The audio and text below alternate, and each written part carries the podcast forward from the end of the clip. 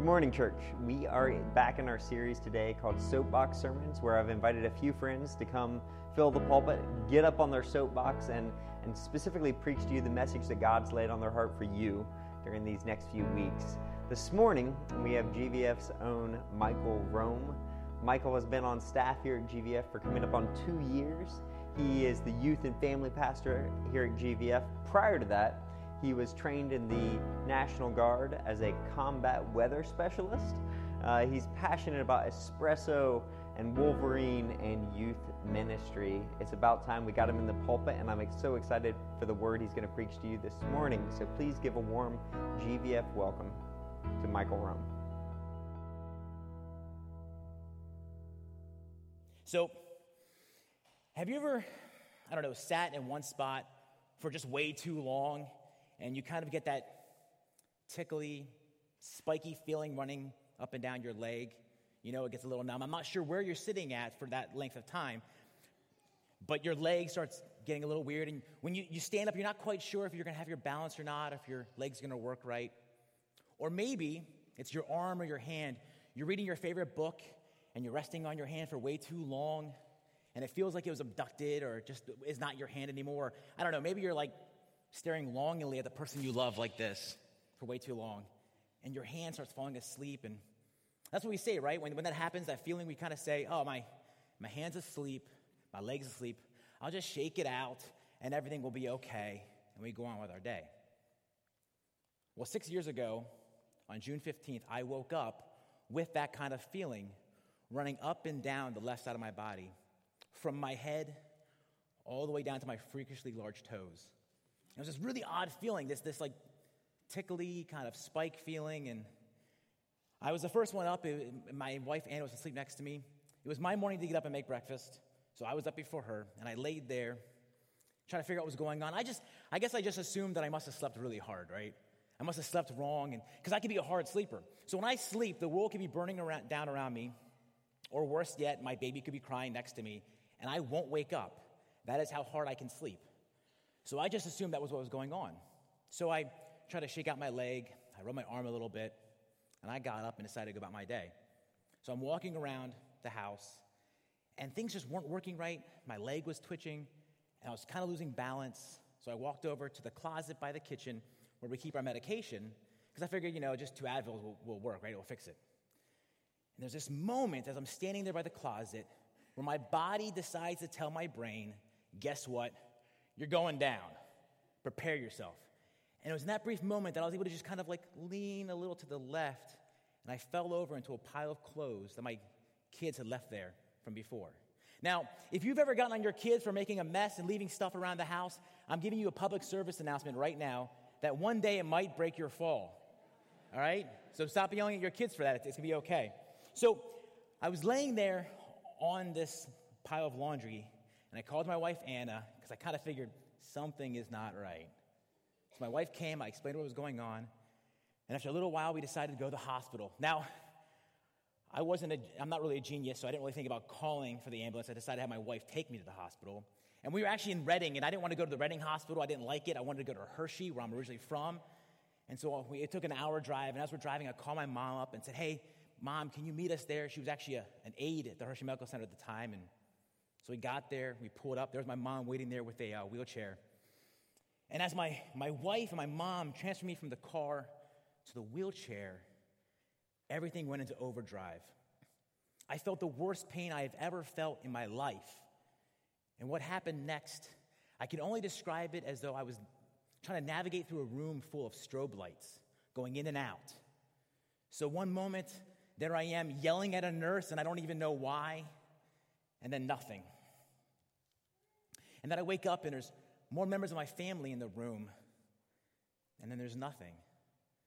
And then I wake up, and there's this plastic sheet on my face, and what I can only assume is my own blood on top of it, and then nothing. And then I woke up, and then what I said when I saw the doctor above me, and I've been quoted that I actually said this You, you look like Doogie Howser. I'm not joking. The guy looked like Neil Patrick Harris. And I felt relieved that the renowned team doctor was looking over me. And if you, if you don't get why that's funny, then you need to find somebody that grew up in the early 90s and ask them. why that was comforting to know that Doogie Howser was looking after me. And then nothing. And this went on for, for about two days. And then something. I woke up and I looked like this. So if you see in the left hand picture, it's kind of a little bit hard, but there's actually a tube coming out of my skull. And on the right hand picture, there's a tube coming out of my neck. I didn't know that at the time. I just woke up and I couldn't see, I couldn't speak, and I couldn't move, but I could hear. And what I heard still kind of racks its way around my brain today. And I heard the doctor, and I could tell he was off to the left because I heard his voice. I could tell he was off to the left, so I heard the doctor talking to my, my mom, my dad, and my wife, who were off to the right because I heard the voices coming at me. And I heard the doctor explain that there was a, an abscess in my head, a pocket of, of infection had burrowed in. And they didn't know what to do. They don't know how it started, they didn't how to get rid of it. And they said, and I heard this, that there was a 10% chance that I was, uh, I was going to live, 90% chance I was going to die. And they told my family that. And they said what they wanted to do is they wanted to go into my brain and try to get that infection out. But they weren't certain if they, if they did that, there's a good chance that I might end up an invalid, not able to move or talk in a vegetative state. And I remember thinking in that moment, oh, please let my dad be the one to make the, the right choice because uh, he's more of a, uh, an intellectual person. He'll make the right uh, intellectual choice, or my, my wife would be an emotional. Nothing against her, but I knew my dad would make that kind of intellectual choice right then. And after I heard all of that, I prayed the shortest, most desperate prayer to God that I've ever prayed. And again, I can't see, I can't speak, I can't move, but I prayed out to God, Father God, please, when my girl, my little girl, my little boy grow up, please don't let them hate you for taking me away at such a young, at such a young age in their life. So I prayed that because I still wanted my kids to grow up knowing that God is a good God.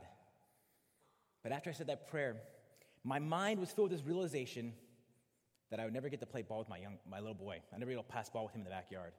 And I don't even like baseball. He was one years old at the time, and I believe that it's kind of like the right of every dad to be able to pass ball with their boy in the backyard, right? Every dad should have that opportunity. And I wasn't going to get that. And that's how fear works, isn't it? We go from praying to God, trusting in Him, to all of a sudden not being aware of our future and being afraid of what's going to happen next. And I felt that way. And I'm sure many of you have been in a place in your life where you felt that way as well. Where one minute you're praying to God, but the next minute you're so afraid, you kind of forget about Him and you're so focused on that fear that it paralyzes us. Do you know what I'm talking about? When something has caused you to have kind of sleepless nights filled with anxiety that's overwhelming, what do you do? How do you get out of that? How do you overcome that? Well, I believe the answer to that will be found in, in, Mark chapter 4. So if you have your Bibles, go ahead and turn to Mark chapter 4. That's where we're hanging out this morning. And if you have a Bible app, cool, you can pull that up, scroll there. But we're hanging out in Mark chapter 4, verse 35, and the verses following. On that day, when evening had come, he said to them, Let us go across to the other side. And leaving the crowd, they took him with them in the boat, just as he was. And other boats were with him, and a great windstorm arose, and the waves were breaking into the boat, so the boat was already filling. But he was in the stern, asleep on the cushion. And they woke him and said to him, Teacher, do you not care that we are perishing? And he awoke and rebuked the wind and said to the sea, Peace, be still. And the wind ceased, and there was a great calm. He said to them, Why are you so afraid? Have you still no faith? And they were filled with great fear and said to one another, Who then is this that even the wind and the sea obey him? So, what's, what's really cool about this, what's going on as we come to this passage, is that Jesus actually spent all day preaching by the Sea of Galilee. And if you know anything about the Sea of Galilee over in Israel, what's really cool about it is that it is, there's this like land feature where the, the Sea of Galilee is, I think, three to 500 feet below sea level, and the land above it kind of moves upwards, and it creates a natural amphitheater. So what was going on is that Jesus would get into a boat, go a little ways out into the water, and he would preach a sermon, and it would just naturally lift and be carried his voice up to the up the natural slope so everybody could hear him, right? Could you imagine going to church in the morning and all of a sudden, like having your pastor preaching there, and there's this beautiful scenery behind him with a sea and the waves crashing behind him? And so, what Jesus preached, among many other stories, he told one story that talked about having a faith firmly rooted in the Word of God. And so he got done preaching, and then it says that he got into a boat just as he was. He had to get to, another, to the other side of the sea. Now, it doesn't say that he, he didn't stop, he didn't, take, he didn't take a nap, he didn't take a shower, he didn't grab a cup of coffee or Red Bull or, or whatever the equivalent is back then to kind of get energized. It just says he went as he was because he had to get to the other side. He had a purpose to get there. So he got into the boat. Now, let me be real with all of you guys for a second. When I'm done here, and I'm done shaking the last hand as you guys leave the church, I'm going home and I'm gonna grab a piece of pillow and I'm gonna be out until it's time to eat. Because being up here can really wear you out. But Jesus didn't do that. He jumped right in a boat and he went as he was. Now, what happens next really excites me. I love this part in the passage. It gets me really pumped up because you see, Paul said in the video that I, that I was a, a weather forecaster in the Air Force National Guard for eight years. And this is the first time in a Bible study where I can actually talk about what's going on meteorologically. This is really cool. So just bear with me as I geek out. I put a cool picture up there for you guys to look at. I'll tell you about that in a second. But just bear with me as I geek out here for a moment and talk about what's going on here with the weather. So you see, there was a, um, a, the land around uh, the Sea of Galilee, uh, off to the, excuse me, southwest, there was Mount Tabor uh, that was rising to about 2,000 feet in elevation. And what would happen is that wind would come up on the windward side of the mountain, which is downwind, the opposite side of where the Sea of Galilee is at, and it would push against the mountain for a while. And so it could be really nice on the sea, but on the other side of the mountain, there's this, this storm building, and you wouldn't even know it. And eventually, it would push against the mountain and go up over and down through the cracks and crevices. And so, on a good day, when there's just high winds, you would get something like this, this cloud, which is called altocumulus standing lenticular. I remember that.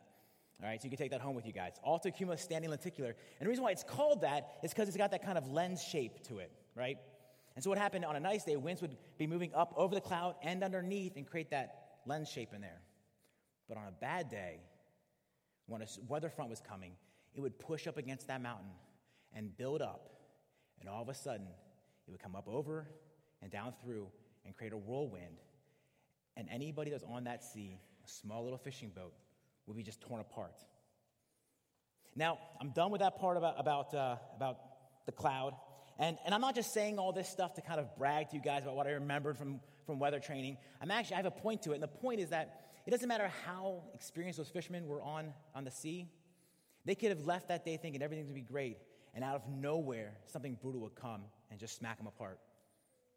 And that's what fear is like, right? Where one minute everything's going along fine, and you turn a corner, and it's as if something was brutal, brutally just waiting there to, to smack you in the face. And so you might have your finances taken care of. You finally got a place in your life where you're able to save up, pay your bills on time, and you actually have a little money saved away for having a nice vacation this summer. And then you turn the corner, and all of a sudden your car breaks down, your water heater goes. All of a sudden your bills are piling up, and you're not quite sure how to pay uh, this month's bills. Or it could be your job, right? You have a great, steady job that's been reliable for a long time, and all of a sudden now they're downsizing, and you're not sure if you're going to be the next one to get let go. Or you could be in perfect physical health. You're getting ready to sign up for the next marathon or something like that. You're signing up for your, your marathon, and you go to visit the doctor, and all of a sudden they find something that shouldn't be there. You turn the corner, and you get smacked in the face. Or maybe there's an addiction or a habit that you finally have under control, but lately it's just been too hard to resist. Maybe you're not sure how this stormy season of your life has started. You're not sure how it began. And you're not sure if it'll ever end. Well, I've got teens here this morning, and I don't want to forget them. You might be here this morning and you're a teen, you're a young person, and I get you. I get what you're going through. I understand the fears that you guys have fear of not knowing if you're ever going to fit in, not knowing if you're ever going to measure up, if the decisions you make right now will affect your future, how they'll affect your future, what your future will look like. Not sure if you're going to measure up to your parents or your teachers or your friends. I get the fear you guys are going through. And what's really kind of interesting about my life in ministry is I've gotten to walk along all different types of people. And so I've walked alongside soldiers who are getting to go on a deployment and leave their family. I've walked alongside newlyweds who got married and were all of a sudden not sure if they made the right choice. I've walked alongside teenagers who are just really struggling with decisions in their life and they think the best option for them is to take their life away. And I've walked along elementary, elementary kids and, and I've, I've been with kids who have struggled as their families are being torn apart about how they're supposed to handle that. Or I've walked alongside a young person who told me, I asked him, What is your greatest fear? And he said, Not knowing what's going on in the dark, in the night. And the reason I say that is because I want to make sure that we, we don't try to put fear on a scale, because we can do that sometimes. We can feel like my fear is so great that nobody else gets it, nobody else has experienced my fear. And so, how would they know what I'm going through? And I want to tell you that it doesn't matter if you're a young person or an older person, the fear that you have is the greatest fear that you know at that time. And so, there is no scale. So, I want to get caught up on that. So, just like our little ones are here this morning right now who are struggling with their fear, it's as great to them as it is to you as a parent. And with every fear, there is a chance that it will paralyze us, keep us from moving. I mean, look at the disciples, right, in the boat. They were so busy running around looking for help, they weren't actually sailing. They were so paralyzed by their fear. It can paralyze us. And, and having fear, I like to think, is having faith, but in the wrong direction. So fear is having faith in the wrong direction. You're afraid of the circumstance that you're in or the object of your fear, and that you think it's greater than what God can do. We somehow convince ourselves, we, we start to believe that whatever we're afraid of will somehow, uh, I don't know, outthink, outmaneuver God and what God's plan is for our life.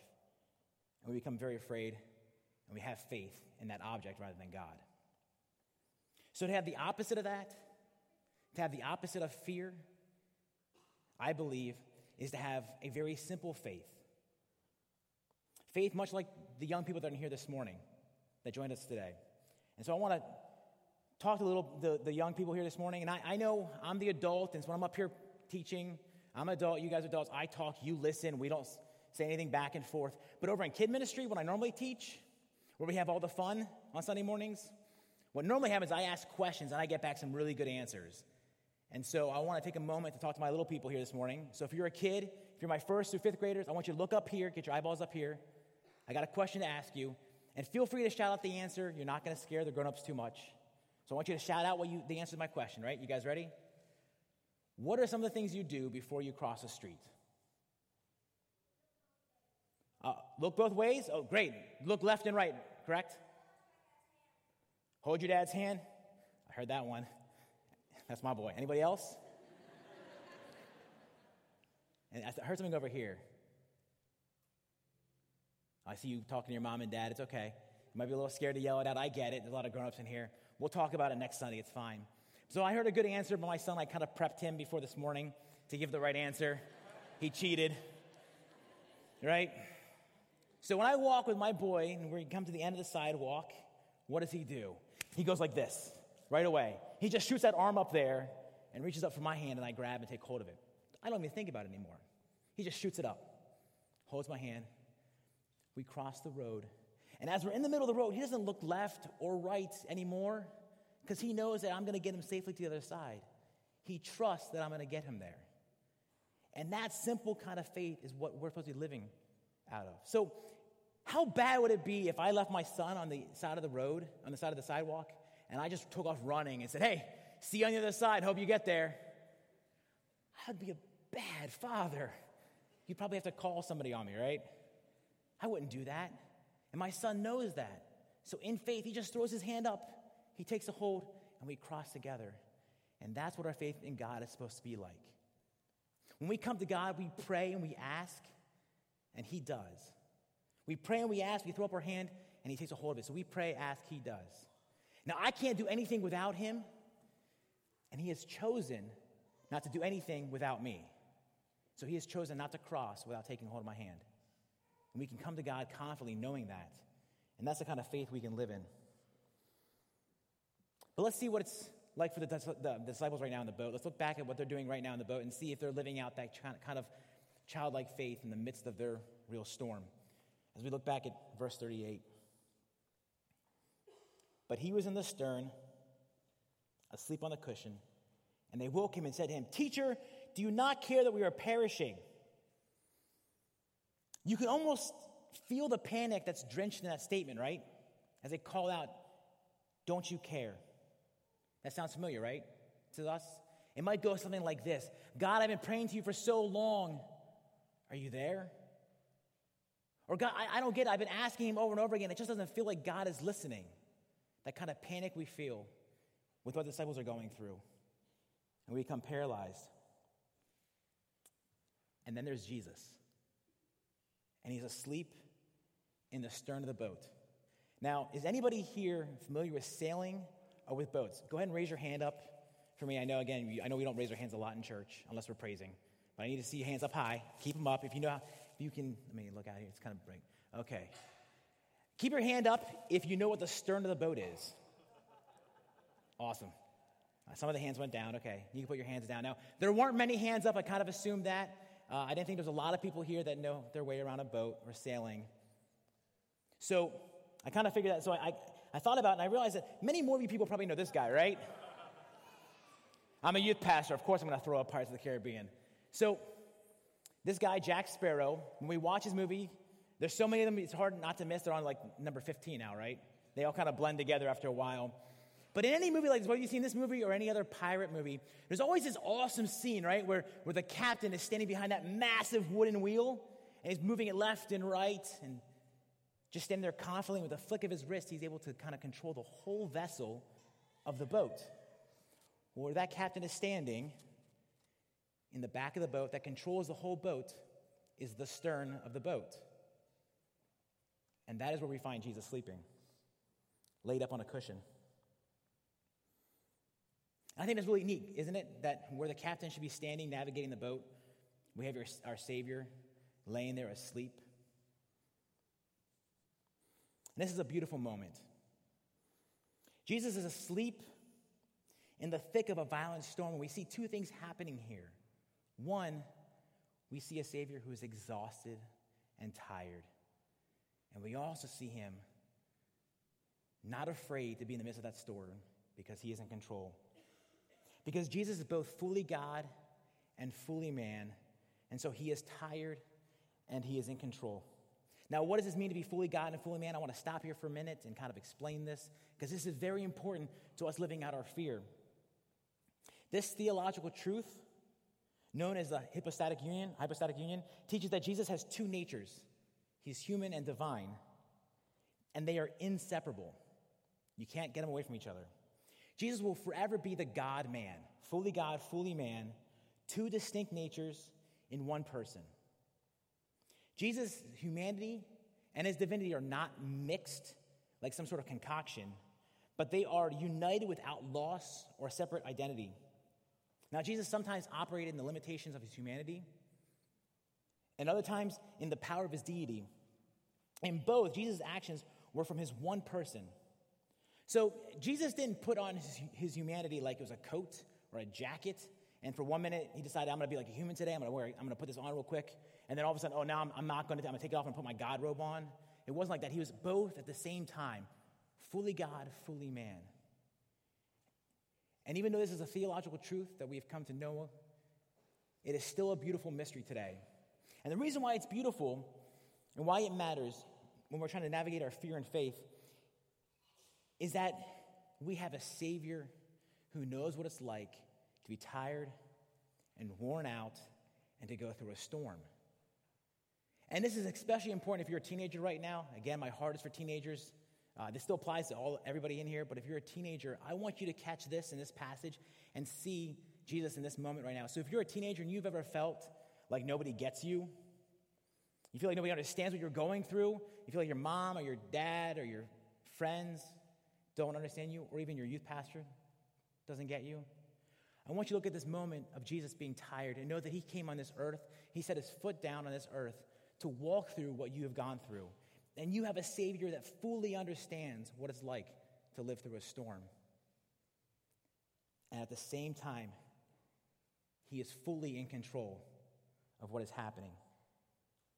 Psalm 121 tells us that our Savior neither sleeps nor slumbers.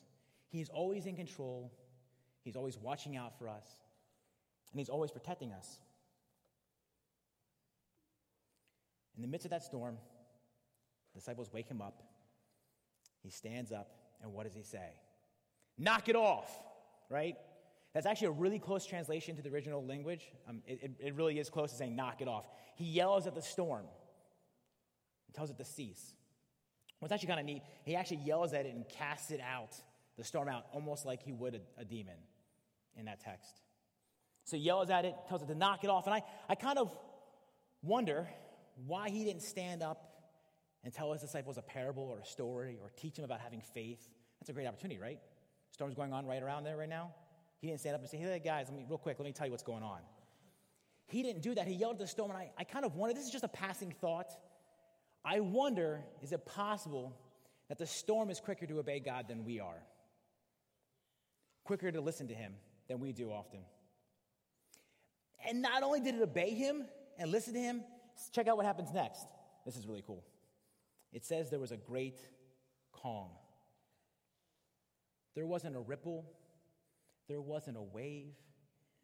It was just calm on the water. So not only was the cause of fear taken away, but its effects went as well in that moment. You know, have you ever thrown a rock out in the water and you see the ripples kind of go? That wasn't happening. Completely calm. Have you ever seen the water after a thunderstorm? Man, it, the thunderstorm can be gone and it seems like the water's never going to settle down. But it did in this moment as Jesus demonstrated his divinity and had control over, over nature. So I wonder how can I get that kind of calm in my life? That calm and peace over anxiety, over sleepless nights, maybe over the stress where I feel like I, I have to regain my control. How do we get that kind of calmness in our life?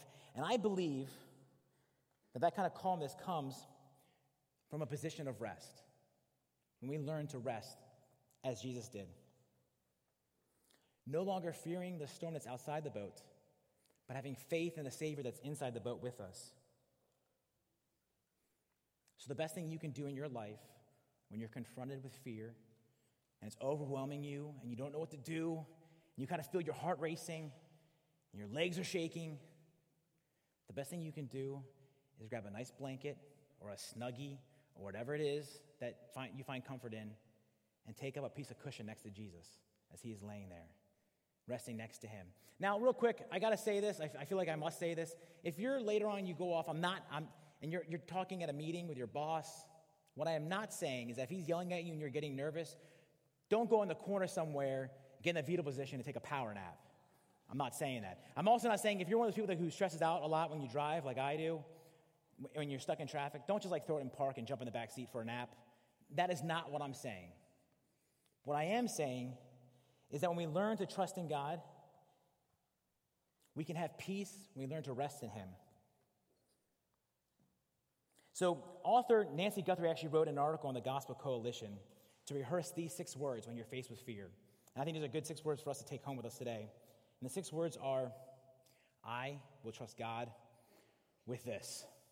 And it's hard, right, to say that, to say it and actually mean it. I can trust God with this has all kinds of implications when it comes to dealing with our fear and with the sea of emotions that kind of well up when these things happen. When I say I can trust a God with this, I can, I'm saying I can trust God with my unknown future. I can trust God that He will heal the hurt. I can trust God that He will fill the emptiness. I can trust God that He hears me when I pray. And I can trust God to speak through His word to me. So think about it. When Moses first encountered God and he asked God, Who should I say you are? How does God respond? He says, I am. And so we have a God that is the I am, not the could be or should be or would be or maybe, but the God that is the I am. So when you don't know what to do when the, when the sea of fear is happening in your life, you can say, I will trust in God with this because He is the God that is the I am. And He will get you through to the other side, whatever that other side is for you. Check out chapter 5, verse 1. They came to the other side of the sea. The doctors gave me a 10% chance to live. And then the next day went from 10% to 50 50. But they weren't sure if I was ever going to learn how to walk again. They weren't sure if the rest of my body would ever, ever function. I had to have a nurse help me and clean me. But at least it wasn't 10, right? It was 50 50. And I was in the hospital for, for about two months. And finally, dis- they discharged me. And I went home and I didn't know what my future was going to be like. I didn't know they were going to put me in rehab to learn how to try to walk again. I wasn't sure what was going to happen next. But they discharged me. I went home. And as we got home, my, my wife helped me move from the car to the wheelchair, and then from the wheelchair to the recliner in our house. And as I sat there, my wife took our son and she placed him at my feet as she went about cleaning the house and getting things ready and all the stuff that she does.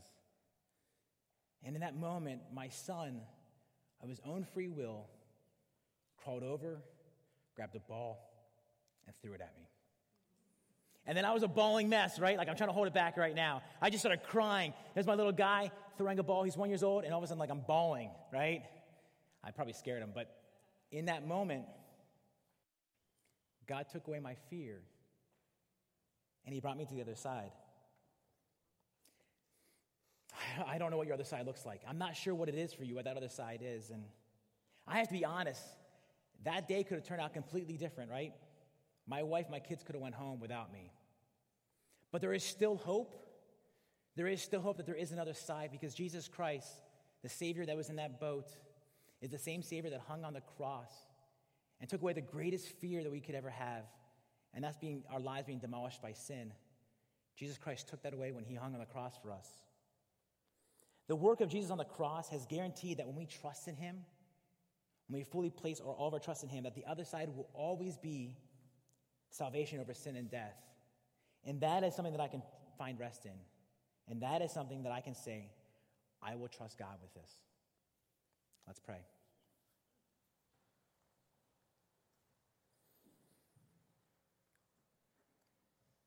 Dear Heavenly Father, I thank you for this place we can come to to kind of rest and reflect on you.